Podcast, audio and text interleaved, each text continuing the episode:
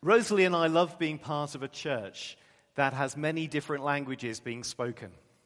We count about three languages that are spoken here one is Spanish, one is American English, and one is British English. and we're learning to speak the other two languages, and that's, that's great fun. Actually, uh, I think, really, at its best, church should be a church of all nations. Any church should have representatives from many different nations as part of it, because that's a witness to who God is, who Jesus is, and what the kingdom of God is like. But it does create some issues. We've talked about one of them today the, the issue of having to have translation devices. Um, thank you so much to our translation team. You do an amazing job. You really do. Bless you guys. Um, I know sometimes I can create problems for other people when I speak uh, who don't necessarily speak my language. Because as Rosalie tells me, I can mumble at times, I can speak indistinctly. And so, so I'm going to be quite careful this morning. But here's a picture from five years ago.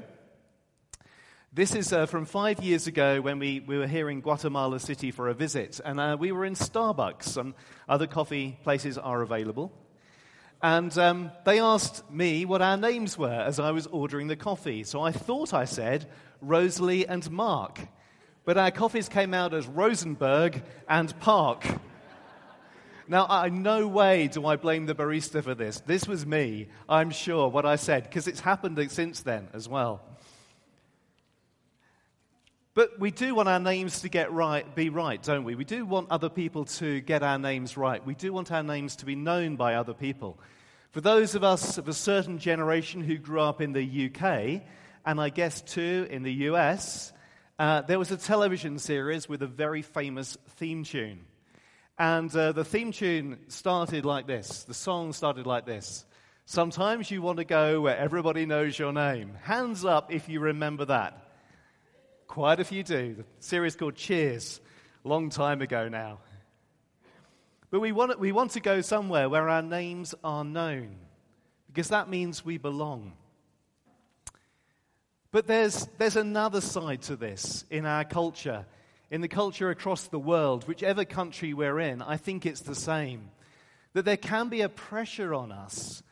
There can be a pressure on us that's put on us by the world in which we live and sometimes by ourselves too, to get our names known, and that's not always a good thing. People talk of the importance of getting your name out there, of making your name known, or sometimes, as it's put, making a name for yourself. Making a name for yourself. And I want to say that actually, if that's what we're living with, the importance of making a name for ourselves, it really brings with it an intolerable pressure. Whether we know it or not, it puts a pressure on our lives, a pressure on how we live that is, in the end, intolerable. So this morning, I want to talk about some good news, another way of living other than this. But before we get there, let's just acknowledge that making a name for yourself is a pretty old ambition. It's been around for as long as the history of the world. And to show that, we're going to look at a, first of all, look at a story in the Bible, an account in the Bible that goes right back to the beginning of things. It goes right back to the 11th chapter of Genesis. Now, the first 11 chapters of Genesis are really interesting. I mean, the rest of the Bible is interesting too, obviously. But uh, the first 11 chapters sort of tell a kind of universal story, the story of the world. After Genesis 11, the story gets narrowed down, particularly to one family and then one nation, and then expands to cover the whole world. But Genesis 11 is like the culmination of an account of how the world began and then how it got steadily worse and God's grace in it all, always. And in Genesis 11, we have this story. Now, the whole world had one language and one speech. That's good news. We, we kind of yearn for that sometimes. I do too. But anyway, as people moved eastwards, they found a plain in Shinar and settled there. They said to each other, Come, let's make bricks and bake them thoroughly. They used brick instead of stone and tar for mortar. Then they said, Come, let's build ourselves a city with a tower that reaches to the heavens, so that we may make a name for ourselves. So that we may make a name for ourselves. Otherwise, we will be scattered over the face of the whole earth. But the Lord came down to see the city and the tower the people were building. The Lord said, If, as one people speaking the same language, they have begun to do this, then nothing they plan will be impossible for them. Note there that it's, this is a people who we know from this account have turned their hearts against God. So the idea of them being able to do anything they want is not good news for the world and it's not good news for them. So the Lord says, Come, let us go down and confuse their language so that they will not understand each other. So the Lord scattered them from there over all the earth, and they stopped building the city. That's why it's called Babel, which means confusion. Because there the Lord confused the language of the whole world. From there the Lord scattered them over the face of the whole earth. Let's just go back to verse 4 of that account. Says there that they wanted to make a name for themselves, to make a name for themselves. And it was that ambition, that goal, that in the end failed them. They ended up with confusion and chaos. They ended up, instead of being drawn together, they ended up being scattered. Instead of being a people of unity, they ended up being many different peoples. It completely failed, it completely went south. Making a name for yourself. It can be something that we live by.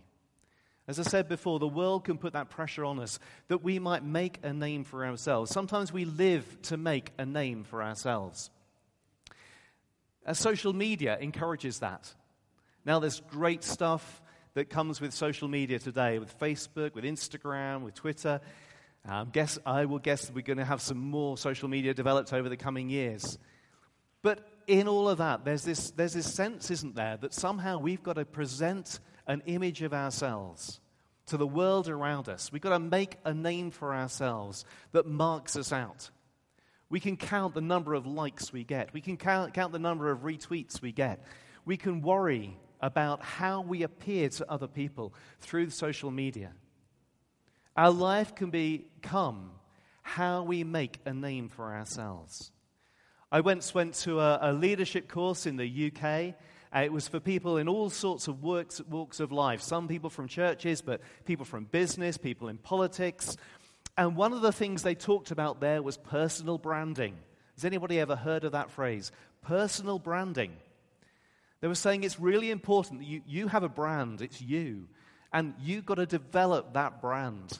People were even talking about choosing the car they drove to fit in with their personal branding. So that, so that the people around them would say, Look at the car they drive, that's the kind of person they are. And I just tell you, I just, my, my, I felt sick. I thought, how can you live like that? What intolerable pressure on you, you're, you're putting on yourself if you're worried about your personal brand. But it's not just ourselves as individuals that we, can, that, that, that we can live to make a name for ourselves. We can live to make a name for our family. Sometimes what people are worried about is that their family's reputation, what their family looks like, how their family name is heard and recorded. Sometimes we can live to make a name for our business. There's nothing wrong with, with being good at business. There's nothing wrong with developing a business. But if that becomes the goal and center of our lives, we put intolerable pressure on ourselves. Sometimes we can live to make a name for our school, or our college, or our university. Or it might be that we're living to make a name for our country, that we want our country's name to, to be famous and well regarded. Or we can live and this is easy for Christians to do. We can live to make a name for our church, or we can live to make a name for our ministry. That our goal in life is that our church's name or our ministry's name becomes something well known and famous. And that's the goal. And I tell you that that brings intolerable pressure. Because you and I know that these things don't always work out. They just don't. We have no, in the end, no control over our reputation. We have control over what we do. We can act well. We can do the right thing. But what people say of us, what people report of us, in the end, we cannot control.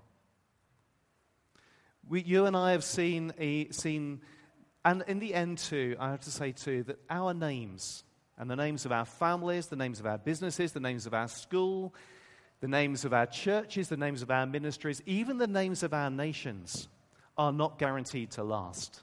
That in 100, 200 years' time, they can disappear from the face of the earth. At one point, the Roman Empire was the world power. The Roman Empire uh, controlled most of the known world. Well, where is the Roman Empire today? You would have thought living in the Roman Empire, this is eternal, this will last forever, but it didn't. So, nothing that we aim to make a name for, whether it's ourselves or our families, our businesses, our schools, our nation, or our church, or our ministry, is guaranteed to last. And if that's what we put ourselves into, if that becomes the center and the goal of our lives, we put ourselves under intolerable pressure. But there is good news this morning because there really is another way to live. So, there was an event in world history, an inc- incredibly important event that changed the course of the world, that also reversed the story of Babel. It took what happened at Babel and completely changed what happened there. And I'm talking about what we call the day of Pentecost. In Acts 2, we read about what happened there. To give you some context, Jesus has lived, has drawn his disciples together, has died on the cross, has risen from the dead, and has gone into the heavenly realm. But he has told his disciples to wait. Wait. He said that you're going to be witnesses to the whole world, but wait till you are clothed with power from on high. Wait for the coming of the Holy Spirit. And in Acts 2, we read this. When the day of Pentecost came, they, Jesus' disciples, were all together in one place. Suddenly, a sound like the blowing of a violent wind came from heaven and filled the whole house where they were sitting. They saw what seemed to be tongues of fire that separated and came to rest on each of them. All of them were filled with the Holy Spirit and began to speak in other tongues as the Spirit enabled them. Now there were staying in Jerusalem God fearing Jews from every nation under heaven. When they heard this sound, a crowd came together in bewilderment because each one heard their language being spoken. Utterly amazed, they asked, Aren't all these who are speaking Galileans? Then how is it that each of us hears them in our native language? As Luke writes this account in, in the book of Acts, you can see, I think, that he is deliberately recalling or remembering the account of Babel in Genesis 11. Here are people from every nation, all speaking different languages, yet here, through the mighty power of God, through the work of the Holy Spirit, they all hear the good news spoken in their language. Something has happened to change the course of the world, and it is the coming of the Holy Spirit through Jesus. But what happens now is a change. In the story of Babel, the people there were all about making a name for themselves. But something else is happening now. Peter, who is, is leading the disciples, leading the apostles, goes on to explain to people what is happening. Using the, the words from the prophet Joel, he says this In the last days, God says, I will pour out my spirit on all people. And he goes on to say, and everyone who calls on the name of the Lord will be saved. From this point on, and, and, and I just suggest if you have time this week, go to the book of Acts and see how many times there are references to the name of the Lord and the name of Jesus. You'll see that phrase recur time and again. From this point on, Peter and the rest of the disciples, those who have been filled with the Spirit, are not all about their name. What matters to them is the name of the Lord, the name of Jesus. Let's just, let's just look at a, just a couple of verses as we continue through Acts. So, one of the first things that, that Luke tells us, one of the first miracles that Jesus tells us happens, uh, sorry, that Luke tells us happens after Pentecost is the healing of a paralyzed man. And Peter explains what happens in this way by faith in the name of Jesus. This man whom you see and know was made strong. It is Jesus' name and the faith that comes through him that has completely healed him, as you can all see. It is Jesus' name. We've got just on the next verse in Acts 3:16. Sorry. How are you doing there? Fantastic. By faith in the name of Jesus. And then the next verse, it is Jesus' name and the faith that comes through him that has completely healed him, as you can all see. Later on, in, a, in another address to the people, Peter says this in Acts 4:12. Salvation is found in no one else, for there is no other name under heaven given to mankind by which we must be saved. It is the name of Jesus that is paramount for Peter. It is the name of Jesus that is, that is what they're holding up, not their names, his name. A bit later on in Acts 5, we read this The Jewish leaders have arrested the apostles, Jesus' followers says they called the apostles in and had them flogged. Then they ordered them not to speak in the name of Jesus and let them go. And the apostles left the Sanhedrin, rejoicing because they had been counted worthy of suffering disgrace for the name. Day after day, in the temple courts and from house to house, they never stopped teaching and proclaiming the good news that Jesus is the Messiah.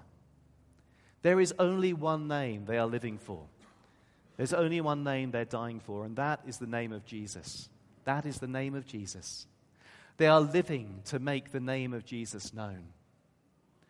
They are dying to make the name of Jesus known. They're suffering to make the name of Jesus known. They are giving everything to make the name of Jesus known. This is their goal. This is their life's ambition. This is what their life is now all about, filled with the Holy Spirit. There is one name, one name that they're living for, and it's not their own. It is just the name of Jesus. It is only the name of Jesus. You see, there's one thing the world will say to us this. They'll say, You are the hero of your own life story.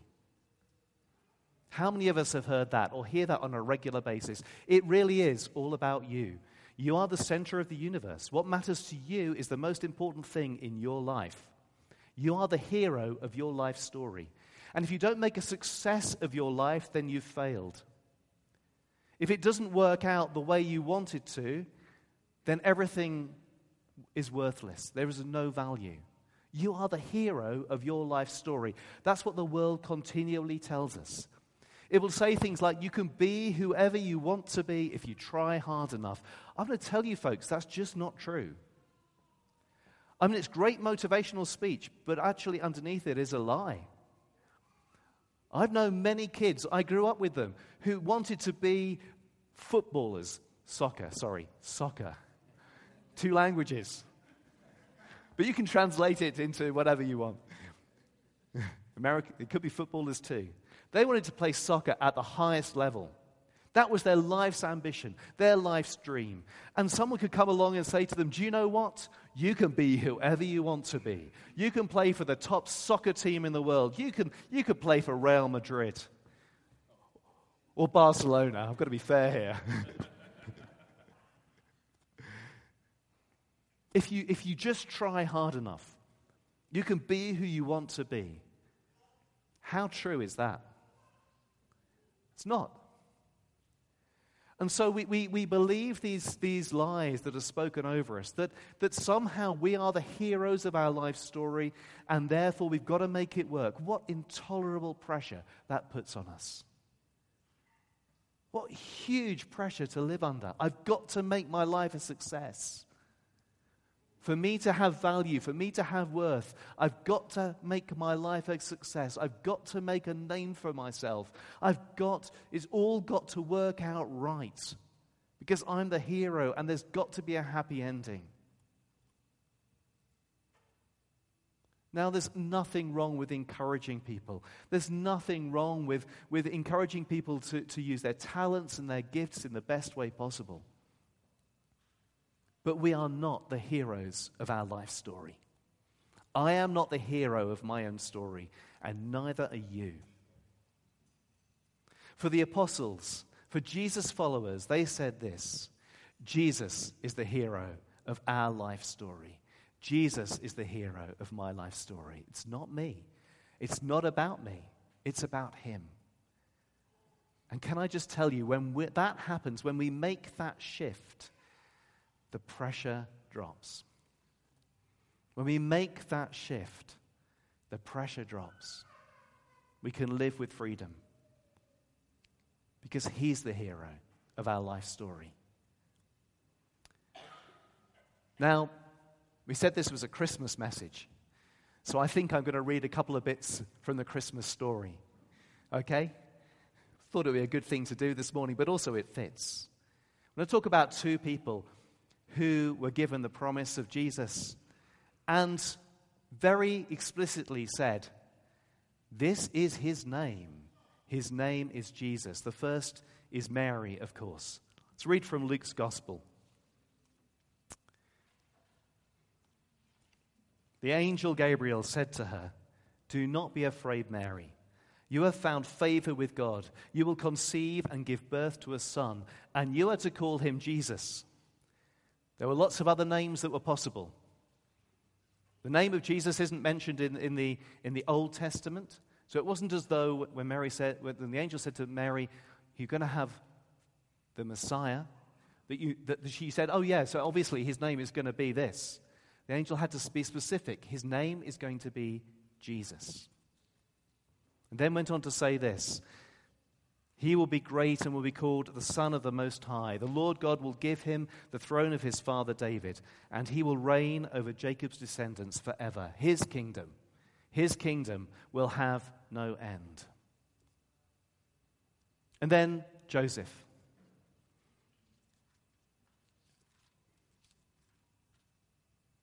Joseph has the same thing happen to him.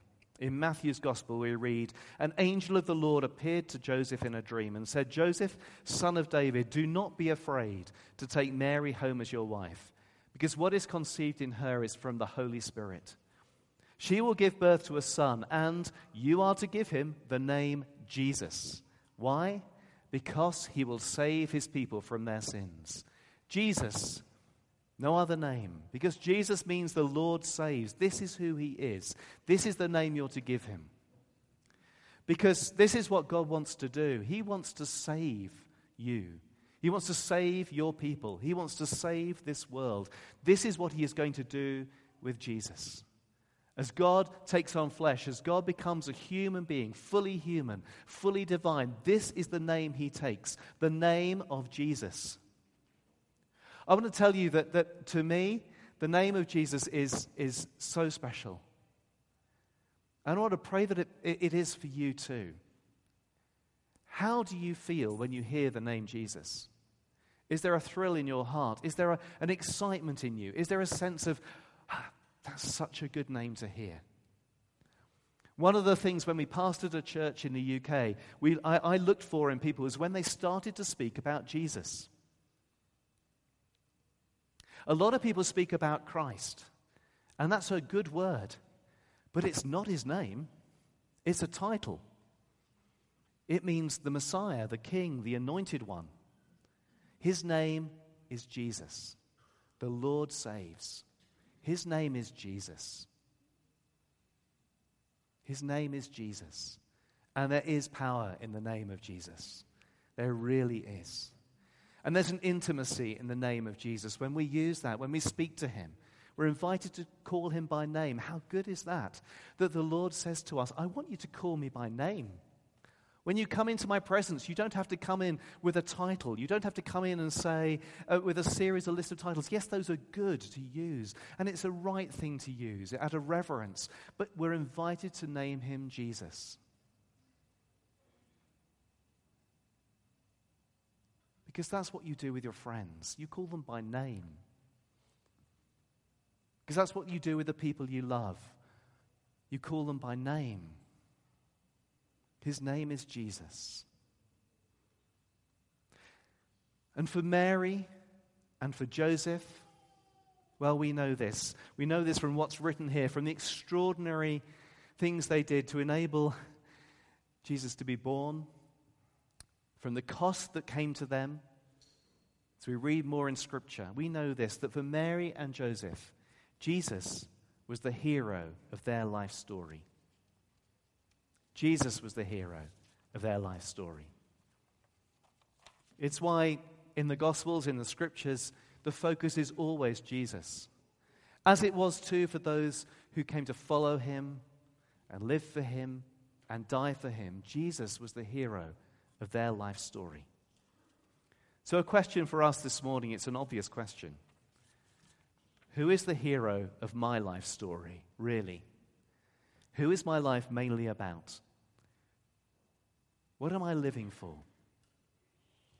Another question Who do you think, who do I think, rules my world? Promise given to Mary was that of Jesus, his kingdom would never end. He is the king, it is his world. Who do I think rules my world? Another question is a significant question. Who gets the glory? Who gets the glory? I think this can be a really significant question for, for churches and for ministries. Who's getting the glory? Whose name is being lifted up here? Is it the name of your church? Is it the name of your ministry? Or is it the name of Jesus? Because churches do well and then they can disappear.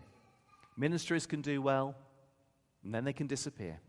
But the name of Jesus is a name that will last forever. And it is Jesus' name, and through him, that the world is saved. The question in the end is how do we live? We can live to make, make a name for ourselves, or we can live to make the name of Jesus known. We can live to make a name for ourselves, or we can live to make the name of Jesus known. And I want to say today that living to make the name of Jesus known is such a better way to live.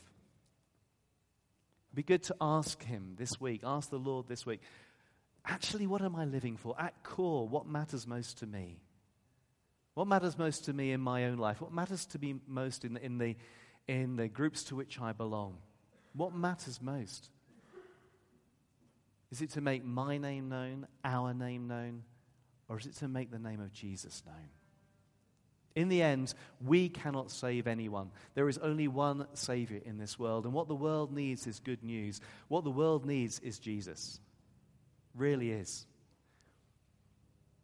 And living to make his name known is such a good way to live. It is, it is a way that will release us from pressure, it's a way that will give us peace. It'll a way that give us purpose. And in the end, because this whole world belongs to Jesus, it is the way that, that actually makes most sense of our lives, why we are alive in the first place, living to make his name known. Can I invite you to stand, please?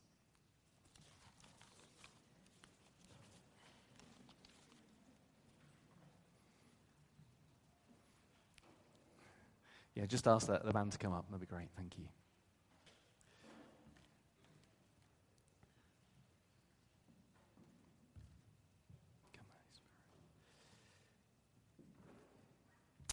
just actually invite us just to pray. So if it helps you to, to close your eyes, then do. But if it helps you to keep them open, keep them open. But let's just wait a moment together.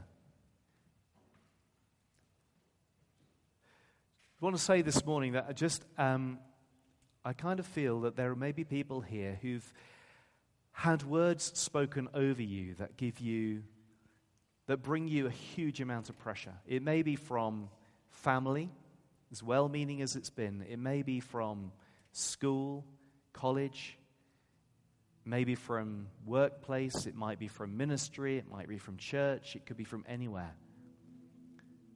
But you are living with the pressure of making your name known, making a name for yourself. And it's just too much to carry and too much to bear. And I want to pray that this morning that you'd let Jesus release you from that. Those words that, that put such pressure on your life will be broken. Be no longer something you have to live up to, no longer ha- something you have to live by. That you don't have to live to make a name for yourself or for anyone else. Jesus invites you to live for Him live for His name. Because when we do that, we actually have peace, a peace this world cannot give. Come, Holy Spirit. Just ask you to break any, any yokes, any bonds, any chains that people are living under from having to make a name for themselves, having to make their lives a success, having to get everything right.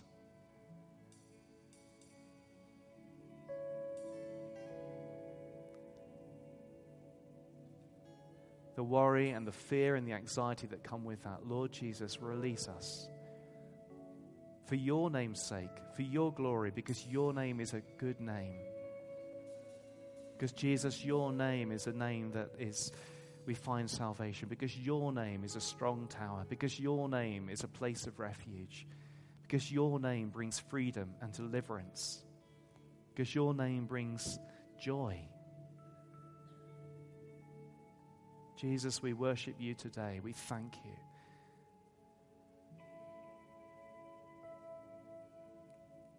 Come by your Spirit. More, Lord, more of you. Jesus, come.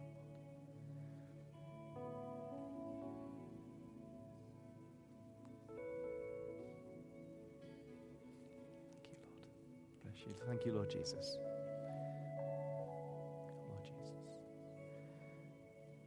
Some of you in your hearts, you're going to be thinking of other folk who you say, if only they knew Jesus, if only they knew the peace that comes from Him. Lord, we just we lift them to you too. Members of our families, our friends, people we work with, Lord, we pray for them that they would encounter the beautiful news of Jesus.